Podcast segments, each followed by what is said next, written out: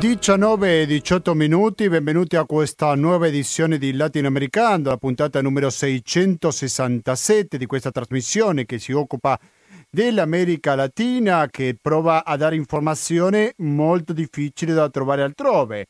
Perché a volte si parla di alcune informazioni, ricordiamo che siamo in un'informazione che va per determinati momenti, si parla di un argomento e poi questo argomento sparisce. Noi qua latinoamericano pensiamo a un'informazione diversa in cui gli argomenti li seguiamo al di là di quello che si parla in pochi giorni.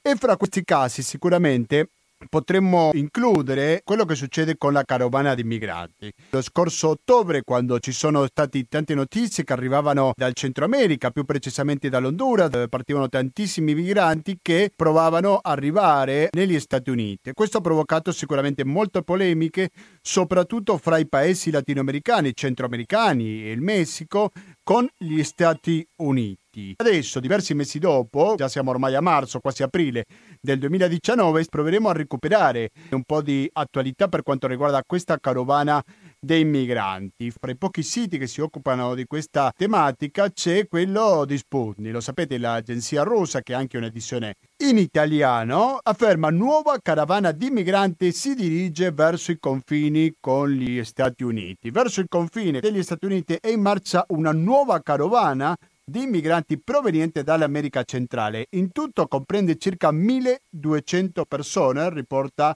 Reuters. Si osserva che nella carovana si sono introdotti rifugiati che già si trovavano nel territorio del Messico nelle vicinanze della città meridionale di Tapachula al confine con il Guatemala. Domenica 24 marzo un gruppo di persone si è recato nel nord del paese lungo il percorso attraverso il quale la precedente carovana di migranti aveva marciato nell'autunno 2018.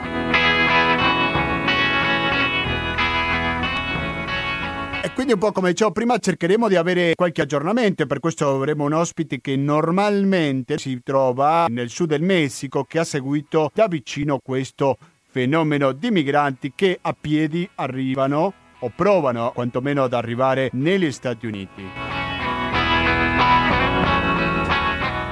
Al di là di questo, sapete che sentiremo musica, sentiremo questa informazione, faremo il collegamento, ma niente pubblicità. Il motivo è molto semplice, perché abbiamo un conto corrente postale, che è il numero 120 82 301, e che questo CCP è intestato a cooperativa, informazione e cultura, via Antonio da Tempo numero 2, il KP35 131 Padova.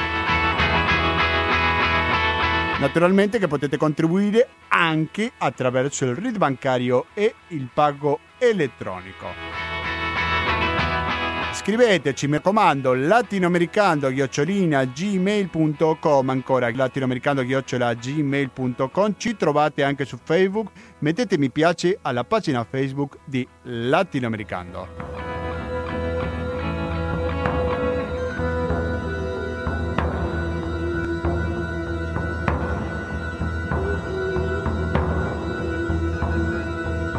Adesso sentiamo un altro brano musicale. Quando torniamo ci saremo in collegamento con il nostro intervistato. A fra poco.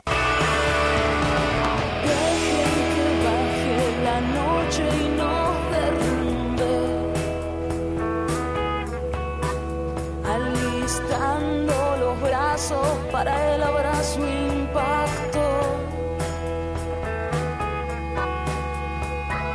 In questo momento sono le 19 e 31 minuti, siete sempre all'ascolto di Radio Cooperativa. Andrea Cegna, buonasera e benvenuto a Radio Cooperativa. Buonasera a tutti gli ascoltatori e a tutte le ascoltatrici. Grazie per la disponibilità. Ah, Andrea Cegna è giornalista di Radio Onda d'Urto che molto spesso va in Messico, più precisamente al sud del Messico, in Chiapas, però che da sempre che ha seguito, credo che da ottobre, correggimi se mi sbaglio Andrea, questo fenomeno della caravana. Ma prima dicevo agli ascoltatori che è un argomento di cui si è parlato molto sei mesi fa circa e dopo è sparito nei mezzi di informazione italiano. Quindi noi vorremmo avere degli aggiornamenti perché sicuramente non è un fenomeno che si è fermato nel ottobre 2018, giusto? Com'è la situazione attuale per quanto riguarda questi migranti che cercano di entrare negli Stati Uniti? Allora, no, ovviamente la situazione non si è fermata, quello che è un pochettino cambiato che fino a qualche settimana fa eh, non si stavano più costruendo diciamo, queste eh, ondate collettive di migrazioni. Tanto mh, devo, devo, dire una cosa, io l'ho seguito perché ero in quel periodo proprio in Messico, bene, le carovane di ottobre e di novembre, diciamo la carovana grossa, quella da 5.000 persone che era partita il 13 ottobre dall'Honduras e che era anche diventata elemento di dibattito politico molto forte nel mondo, soprattutto negli Stati Uniti d'America, anche perché nelle prossimità delle elezioni di midterm con cui Donald Trump insomma, si giocava parte del, del, del suo consenso eh, politico negli Stati Uniti eh, d'America. La prima però, Carovano, il primo viaggio collettivo era della primavera scorsa e ritornando alla primavera in, in questo momento si sta anche eh, riformando il fenomeno, è partita qualche giorno fa una carovana sempre dal, dall'Honduras, una carovana di 1200 persone, ma eh, le informazioni delle ultime ore ci, ci dicono che eh, nei primi giorni eh, di gestazione di questo viaggio collettivo si stanno sommando migliaia e migliaia di persone, eh, in qualche modo si parla di una carovana che potrebbe arrivare attorno alle 20.000.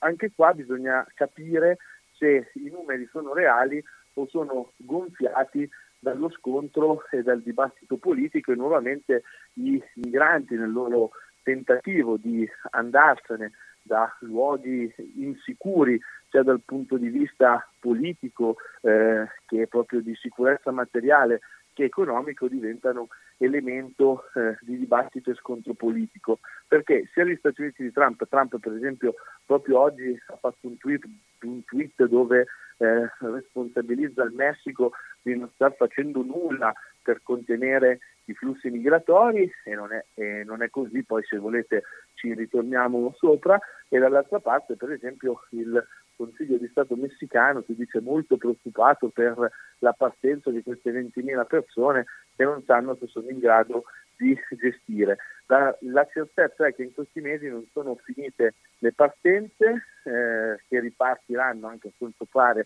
si sono già in moto anche con, il, con, la, con la dimensione collettiva, in, in, questi ultimi mesi erano più di nuovo eh, una dimensione soggettiva, i calcoli dicono che più o meno ogni anno cioè ogni giorno in media dal Centro America per gli Stati Uniti partono almeno 300 persone e l'altra grossa certezza è che a Tijuana e nei territori di frontiera tra Messico e Stati Uniti ci sono diverse migliaia di persone parcheggiate, nel senso che sia eh, il governo messicano non sta facendo nulla per aiutarle e per favorire la loro permanenza o diciamo eh, viaggio al di là del confine messicano, né soprattutto gli Stati Uniti fanno nulla per accelerare i tempi, anzi per rallentarli. E in mezzo a tutto ciò eh, il Messico sta anche militarizzando la frontiera con il Guatemala. Quindi diciamo che un po' la prima dimensione è questa. Io mi ricordo che a un certo punto AMLO, quando c'era questa carovana con i grandi numeri, aveva offerto una specie di status di rifugiati o qualcosa un po' per favorire quantomeno la permanenza per un periodo seppur limitato, ma qualche tempo potevano rimanere in Messico. O ricordo male io, Andrea? AMLO fece in campagna, nella fase diciamo, di transizione, quando non era ancora presidente del Messico, meglio era presidente eletto, però non presidente sì, Ricordiamo che si è insediato il primo dicembre, giusto? Ci sono, sì, ci sono sei mesi. Voto eh, la, a luglio, domenica sì. di luglio tendenzialmente e, e, il primo dicembre l'entrata in carica del governo. No? Quindi ci sono questi mesi di transizione.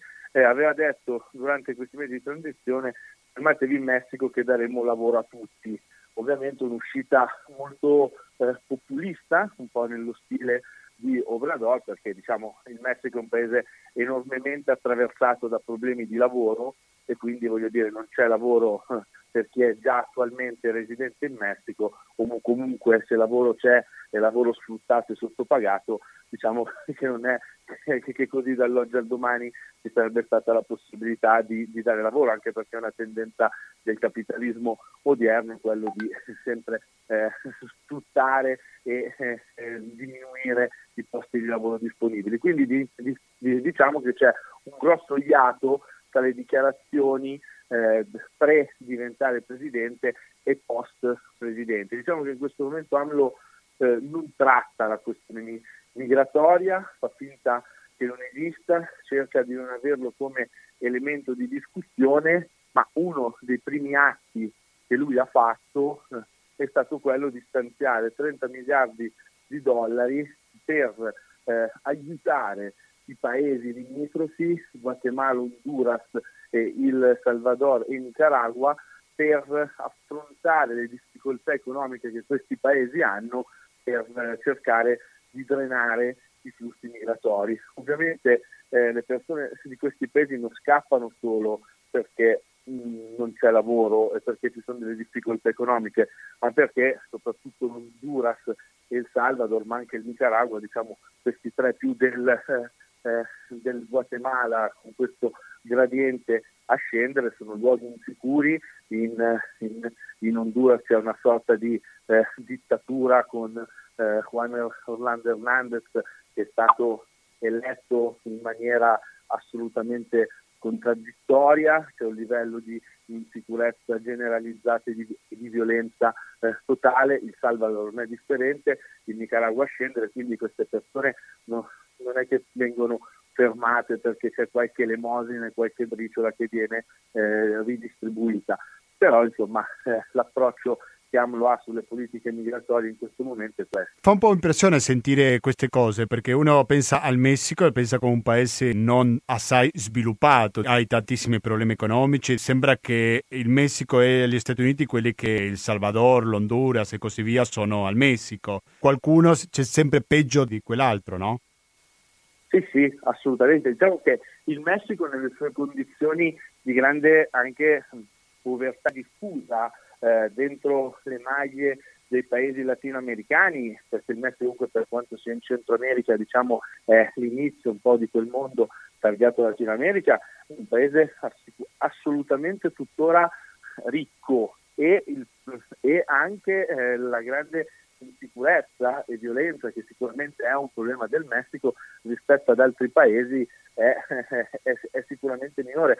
Quello che ovviamente fa specie è che il Messico fino a una decina di anni fa, diciamo quindicina di anni fa, non era un luogo così insicuro e, e così violento, no? c'è stata tutta una costruzione di alcune problematiche interne, esacerbazione di alcune problematiche che l'hanno, che l'hanno trasformato. Però sì, la situazione centroamericana è drammatica, così come quella latinoamericana. Qualcuno diceva, eh, un giornalista sarà molto bravo che si chiama Luis Hernandez Navarro, in qualche maniera dice il Centro America oggi rappresenta le macerie create dal neoliberismo ed essendo paesi piccoli, poveri e non strategicamente eh, rilevanti non vengono ra- raccontati. In qualche maniera credo che sia un po' simile a quello che sta accadendo ad Haiti, cioè in tutta quell'area lì raccontiamo e vediamo ogni giorno disperazione, povertà, insicurezza che si materializza in fughe, rivolte, tentativi di accendere una luce che possa salvare le, le, proprie vite. E come vivono questi immigranti del Guatemala, del Salvador, dell'Honduras, eccetera, che arrivano in Messico? Possiamo dire che sono ancora più sfruttati che i poveri messicani, che esiste come una specie di sottoproletariato, come la direbbe Max Weber? Indubbiamente, perché i, migranti sono in ogni territorio dove si trovano a, mi, a migrare, se, se, vengono da paesi più poveri, diventano la carne da eh, macello, potremmo dire, diventano proprio i soggetti più ultra sfruttati che, che si possono avere. Faccio, faccio un esempio. Eh, adesso chi, chi, si trova a Tijuana sperando di poter passare al di là del, del confine, eh, che, che, cosa fa? Siccome è abbandonato se stesso in questo momento, eh, il Messico non sta più stanziando denari per gestire i campi d'accoglienza che di fatto sono luoghi autogestiti, autoorganizzati, supportati dall'aiuto delle chiese locali e dalle com- com- comunità diciamo, eh, di solidarietà. Eh, che cosa succede? Che si affidano a quelli che vengono chiamati cogliote, che sono quelle persone che eh, praticamente fanno passare in maniera illegale la frontiera, no? avendo anche accordi con le forze di sicurezza dei due paesi, perché ogni tanto i viaggi vanno a buon fine, ogni tanto vengono fermati con grande promozione, quindi insomma c'è tutto un discorso di accordi politici, eccetera, eccetera. Qualche, qualche mese fa il viaggio dall'Honduras o dal Guatemala al, agli Stati Uniti veniva venduto attorno a, ai 1000-1200 dollari, adesso viene venduto a quella cifra il viaggio da Tijuana a San Diego, al di là del confine. E cosa succede? I migranti che arrivano lì una volta che capiscono che non possono e non c'è margine per, per passare la frontiera legalmente, iniziano a fare i lavori di fortuna che possono trovare a Tijuana a qualsiasi condizione per racimolare i soldi necessari per cercare di passare dall'altra parte del, del confine. No? Quindi diventano un elemento di sfruttamento eh, totale, di autosfruttamento per cercare di realizzare il loro sogno e allo stesso tempo diventano il soggetto che alimenta tutte le retoriche del migrante che porta via lavoro perché a Tijuana sono pronti a fare i lavori a costo bassissimo e quindi eh, questo giustifica eh, il sindaco di Tijuana che viene chiamato il Trump del Messico a dire vedete da quando ci sono i migranti, i migranti fanno i lavori e i messicani no. Ovviamente magari lavori che a quella cifra un messicano che vive a Tijuana non farebbe mai nella vita, però poco importa, è tutto un gioco di retorica. Quindi sì, diventano eh, i, i, i, soggetti deboli, i soggetti sconosciuti, i soggetti che rischiano poi non avendo magari il documento, anzi non avendo il documento o, o non avendo la visa, perché in Messico per, se sei straniero devi avere la visa che è diciamo, il, il permesso di soggiorno, che lo danno anche ai, ai, ai turisti di tutto il mondo che entrano, sei considerato illegale, quindi poi si vieni fermato, vieni rimpatriato o arrestato, eccetera, eccetera. Quindi è sicuramente una situazione limite, una situazione molto complessa. Si può dire che anche in Messico questa politica paga? Gli immigrati ti tolgono lavoro, quindi dobbiamo cacciare gli immigrati. Questo è un reddito politico per questi politici? In parte, allora, dobbiamo pensare prima di tutto che il Messico è un, pa- è un paese di attraversamento in cui vivono già tanti migranti e soprattutto tante persone hanno parenti che vivono negli Stati Uniti d'America e, e che continuano ad andare negli Stati Uniti d'America a, trova, a trovare fortuna. Quindi non è come da noi, è ancora una società che ha nel sangue le, le questioni migratorie. Eh, però in qualche maniera eh, ci provano no? e soprattutto c'è una parte, una parte quella diciamo eh, più povera che si fa influenzare dalla televisione che eh, che a queste cose inizia a credere. Diciamo che eh, però ehm, non ci sono soggetti politici e partitici che spingono sull'acceleratore su queste tematiche, se non dei, dei singoli e, e, e, e, vivendo comunque in una situazione abbastanza generalizzata di eh, povertà, diciamo che questa cosa non prende più di tanto. Bisogna capire che cosa succederà e come verrà utilizzata, se è vero che questa massa, appunto, questa carovana è di 20.000 persone e come verrà utilizzata da questo governo, che è un governo comunque eh, molto particolare, che in qualche maniera ricorda alcune delle dinamiche che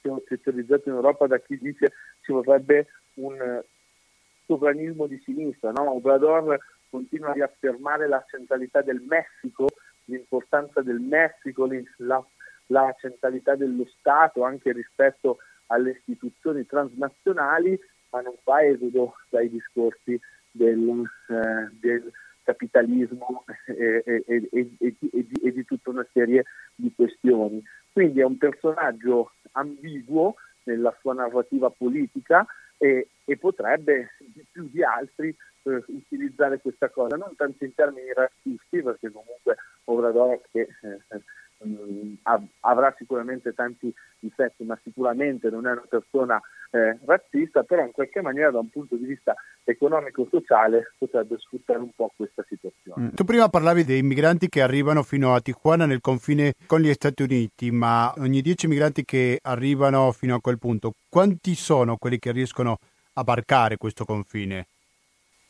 molto pochi. Se facciamo il conto che eh, quando c'è stato il momento di massima si faceva il conto che a Tijuana c'erano circa 8.000 eh, migranti in attesa, oggi i conti dicono che a Tijuana ce ne sono 6.500-7.000 e non si capisce se queste mille persone sono passate al di là del confine o si sono distribuiti lungo la frontiera. Poi è vero, qualcuno sarà passato, qualcuno altro in più si sarà aggiunto, però diciamo che eh, da ottobre oggi sono passati circa sei mesi, quattro mesi, i numeri sono molto bassi, anche perché una delle tattiche che sta usando l'amministrazione Trump è quella di ridurre il numero di eh, prese in carico eh, di, eh, di, di, ammissioni eh, istituzionali delle domande. Se i primi tempi eh, accoglievano circa 100-150 domande al giorno appunto di frontiera, adesso siamo arrivati a 50-60 e da quando viene presentata la domanda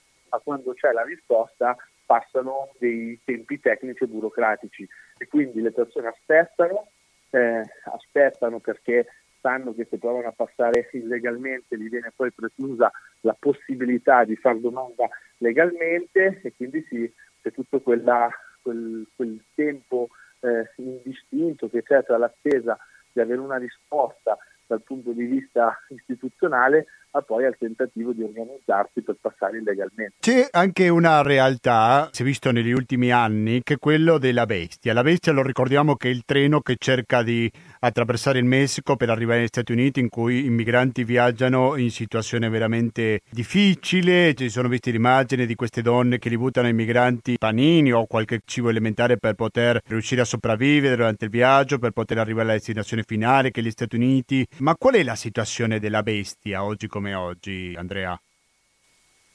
È la stessa, nel senso che allora, la bestia è molto, è molto pericoloso. Come... Vogliamo ricordare quali sono i rischi che corrono questi migranti durante questo pericoloso viaggio? Vabbè, i, i, i, i, rischi sono un rischio di, di, sicurezza perché ricordiamo sulla bestia non, non si viaggia stando dentro al treno, 9 su 10 ci si mette sopra Vanno su un tetto, su un tetto, sul tetto del treno, quindi immaginiamoci esatto. questa situazione. Su, su, su, su, un tetto di un treno che fa 3, 4, 5 mila chilometri, non ne fa 100, quindi passando di, dai deserti alle zone calde, quindi una situazione drammatica. Chi riesce a entrare entra in vagoni merci, perché ricordiamo che in Messico non esiste mobilità ferroviaria per persone, la bestia è un treno merci, quindi chi riesce a entrare nel treno viaggia all'interno di situazioni di, appunto, eh, di vagoni merci e si ha la merce di tutte quelle situazioni anche di violenza e eh, possibile speculazione sui, sui dramma delle persone, senso ogni stazione c'è chi ti offre il passaggio, a ogni stazione c'è chi ti dice fermati a lavorare, cioè nel senso ci sono tutti questi punti di insicurezza e ricordiamoci che appunto stiamo attraversando, si attraversano di paesi pericolosi, il Messico in alcuni versi, in alcune zone è una situazione dove eh, i gruppi eh, di, economici illegali hanno la necessità di avere anche la manodopera a basso costo o comunque anche le economie legali hanno gli sgherri che cercano, come dicevamo prima, di attrarre i migranti con, con, con qualche briciola e quindi entrare in questi giri anche di insicurezza, eh, di insicurezza. Questo per tutti implica la questione femminile in paesi dove la questione di genere, la violenza di genere e il rispetto per la donna molto spesso è, è, è, è minoritario, pensiamo anche a tutti i rischi eh, in più che, che, che, ci sono anche per questi soggetti. E l'altro è che molto spesso le persone che partono e intraprendono questo viaggio sono giovani e giovanissimi che magari a 14, 15, 12 anni si trovano a fare migliaia di chilometri in queste condizioni. Sì, credo che è molto importante quello che ci racconta Andrea Cegna, che mette l'accento anche sulla questione delle donne che sono vittime della violenza se pensiamo al caso del Messico dobbiamo pensare che è un caso particolarmente grave, in quanto alla quantità di donne che vengono uccise molte volte per violenza domestica è ancora peggiore di quella che si vede in altri paesi, giusto Andrea? Sì, sì, questo ma anche pensiamo come eh, le molte donne che partono disperate eh, anche in condizioni molto difficili perché cercano di eh, fare esodo dalla loro situazione attraversando questi, questi luoghi e questi paesi insomma eh, rischiano anche di poi essere cooptate o rapite per entrare nel, nel, nel, grande mondo della prostituzione, no? Mm-hmm. perché oltre alla violenza in sé c'è anche lo sfruttamento del corpo femminile da questo punto di vista e sappiamo tutti, cioè, sappiamo tutti insomma, uno dei soprannomi Tijuana è Bordello degli Stati Uniti, perché nel senso è il luogo dove a pochi, a pochi, a pochi dollari si va al di là della frontiera, si va a prostitute, si si droga, si beve e, e quindi tutto questo poi viene amplificato lungo tutto il percorso che va appunto dal, dal Centro America fino al confine, cioè stiamo parlando, ripeto, di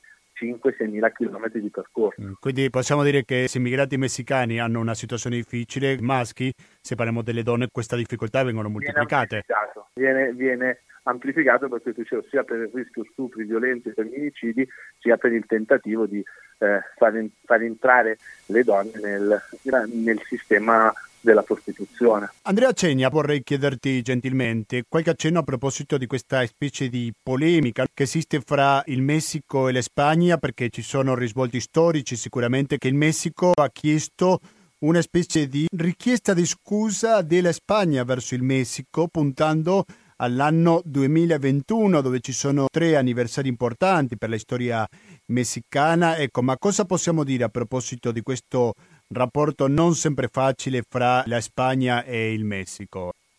Io credo che in questo Obrador riprende un po' quello che dicevo prima, no? il suo discorso un po' eh, populista, sov- sov- sov- sovranista, in cui da una parte dice la Spagna e il Vaticano devono chiedere scusa ai popoli indigeni originari del Messico per le violenze e la distruzione che hanno generato, così come il Messico deve chiedere scusa a queste stesse popolazioni eh, perché quando si è liberato ha continuato e perpetrato. Eh, allora, cui, qui c'è intanto una dimensione di mostrare il Messico come paese eh, sovrano che è capace di chiedere anche conti con la storia, eh, quindi di, di, dimostrarsi forte politicamente ancora prima che economicamente, no? e usa la questione del colonialismo per mostrarsi forte in politica estera. Allo stesso tempo, per mostrarsi forte dentro il Messico e fissare l'occhio alle popolazioni indigene. Le stesse popolazioni indigene che però sono molto critiche in parte. Intanto quando si parla di popolazioni indigene in Messico stiamo parlando di circa 10 milioni di persone, alcune organizzate come l'esercito zapatista di liberazione nazionale o il congresso nazionale indigeno o alcune... Per, per renderci anche... idea, scusa se ti interrompo, delle proporzioni, sì. stiamo pensando in Messico quanto ha poco più di 100 milioni di abitanti? Sì, sì, c'è circa 120 milioni di abitanti. 120, diciamo, quindi sì, sarebbe poco meno del 10%. Circa il 10%, circa il 10%, a volte il 9,5, a volte il 10,5, poi okay. sono, eh, soprattutto le zone più rurali e più indigene del Messico sono quelle in cui non registrano i figli, quindi è difficile capirlo esattamente, no? Sì, sì. Perché non riconoscono proprio magari le strutture burocratiche dello Stato. Comunque eh, una parte di queste popolazioni indigene organizzate sono critiche, una parte hanno spinto anche la candidatura di Obrador, quindi diciamo che eh, questa, questa, questa, questa retorica post-colonialista che di tutela dei popoli indigeni è anche una, un modo per strizzare l'occhio a chi l'ha votato. Contemporaneamente alle popolazioni indigene che lottano contro i megaprogetti, le grandi opere, diciamo, in Messico si chiama, in Latino America vengono definiti megaprogetti, che Obrador sta spingendo molto come eh, l'idroclassificatore nel Morelos o eh, la, la ristrutturazione dell'istmo di Catepec o il Tren Maya, queste popolazioni indigene che vivono in questi luoghi gli hanno detto praticamente che è un ipocrita che lui prima di chiedere che altri chiedano scusa deve, deve smettere di fare quello che, per cui lui chiede che altri chiedano scusa. Quindi diciamo è una dimensione eh, eh molto complessa e queste, e queste, dichiarazioni fanno un po' il paio con, con una questione. Obrador sta cercando di imporre un discorso egemonico tram, tramite delle dichiarazioni praticamente quotidiane. Eh, diciamo che su questo ripercorre un po' ehm, i metodi dei grandi comunicatori, grandi dal punto di vista anche della produzione, eh, come Trump, come altri, e per esempio questa cosa della, della richiesta delle scuse a Spagna e Vaticano ha deciso eh, di comunicarla con un video su Facebook e Twitter, no? che ricorda anche le modalità di altri. Quindi ripeto, secondo me è un modo sia per mostrarsi internazionalmente forte, sia per dare dei segnali interni al Messico, sia di, di forza eh, di, e di potersi permettere di chiedere al Vaticano e alla Spagna delle scuse, sia strizzare l'occhio verso i popoli indigeni che lo appoggiano in, in modo che nel contenzioso e nei contenziosi in cui eh, in qualche maniera Obrador viene messo in discussione, che in questo momento è soprattutto appunto dalle difese territoriali indigene e campesine e da chi insieme a loro si batte per difendere parte di territorio, quell'altra parte del popolo indigene, del mondo indigeno che lo appoggia, lo appoggi anche di fronte a questi soggetti. Mm. Io me la spiego un po' così. C'era una candidata del Movimento Zapatista di Liberazione Nazionale che alla fine, senza molta possibilità di successo, però comunque si era presentata. Prima di concludere, Andrea, mi dà la sensazione dopo sentirti che la differenza fra l'AMLO di campagna elettorale e quella del Presidente è quasi abissale. O mi sbaglio? È forte, è forte. Io mh, mm, si sarei capito da, da come ne parlo non sono sicuramente un sostenitore di AMLO e non mi sono mai fidato fino in fondo. C'è anche da dire, ehm, appunto sapendo il personaggio, eh, si sapeva che appunto come dicevano gli zapatisti non sarebbe stato anticapitalista e quindi in un qualche senso lui è anche diciamo, onesto intellettualmente in questo, cioè non ha mai cercato eh, di di, dimostrato di raccontarsi per quello che non è in questo caso. Sicuramente è forte la distanza su tutta una serie di questioni legate ai diritti umani e le attenzioni del territorio, nel senso che eh, ricorderete forse eh, nella cerimonia di inaugurazione, quando riceve come presidente, quando ricevette il bastone di comando indigeno come aveva raccontato, si era raccontato come eh, sostenitore degli ultimi, diciamo che eh, se gli ultimi sono in territori dove si può speculare economicamente, gli ultimi possono aspettare un attimo, mettiamola così. e, e, quindi sì, questa cosa qui è, è, forte, bisognerà capire perché comunque a, a, a oggi, detto questo, detto anche le polemiche che ci sono, i sondaggi lo danno fortemente in testa, cioè diciamo che se Enrique Peña Nieto, il presidente precedente, è stato quasi da subito il presidente con meno consenso della storia del Messico, lui in questo momento è, il,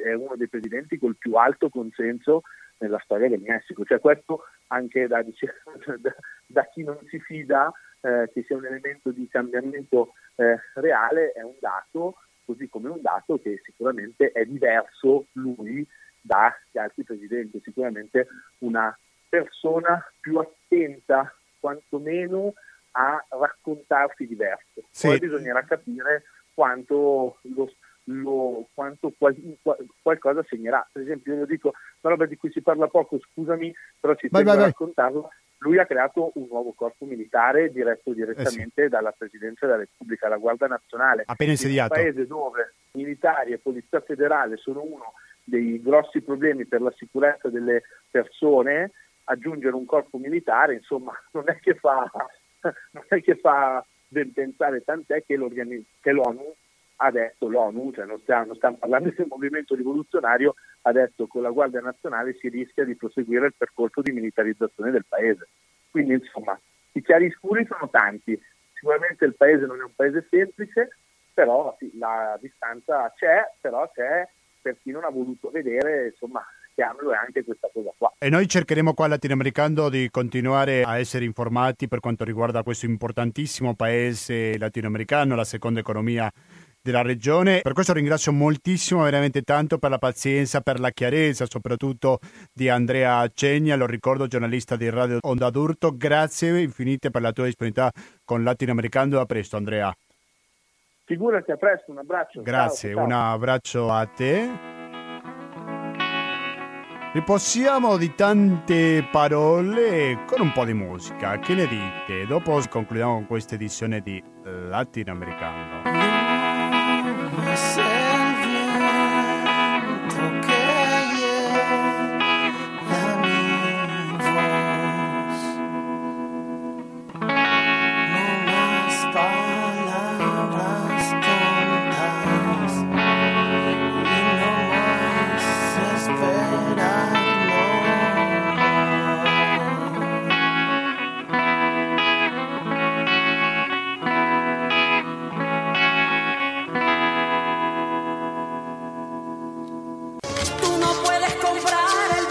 Cari ascoltatori, sono le 20 e 9 minuti. Cosa vuol dire questo? Che è arrivato il momento di concludere con la puntata 667 di Latinoamericano. In questa puntata che ci siamo dedicati, siamo molto fieri di averlo fatto, a un argomento di cui si è smesso di parlare, ma il problema persiste, ovvero gli immigrati che cercano di entrare negli Stati Uniti in quello che qualche mese fa ha ricevuto questa parola che la descrive la carovana. Volete commentarla? Vi è piaciuta? Non vi è piaciuta? latinoamericando-gmail.com Ancora latinoamericando-gmail.com Adesso conclude il latinoamericano, per voi mi raccomando potete fare qualsiasi cosa fuorché cambiare frequenza, perché dalle 20.20 fino alle 21.50 ascolteremo Io mi racconto 10 minuti dopo, attenzione cari ascoltatori, perché arriverà il momento di sentire Stasera si balla. Brutto, però con orgoglio. Se dico Stasera si balla dico Renzo, se dico Renzo dico Garanzia di buona compagnia, naturalmente sempre sull'FM 92.7 per il Veneto in genere e il www.radiocooperativa.org per ascoltarci in streaming dovunque vi troviate.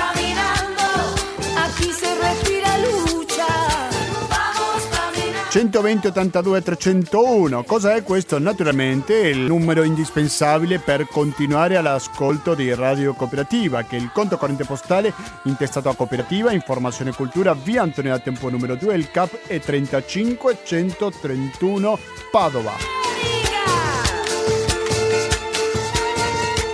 Quindi basta, da Gustavo Claros non mi resta più che salutarvi, noi ci risentiamo domenica prossima dalle ore 18.30 con un nuovo appuntamento con informazione internazionale. Grazie e alla prossima!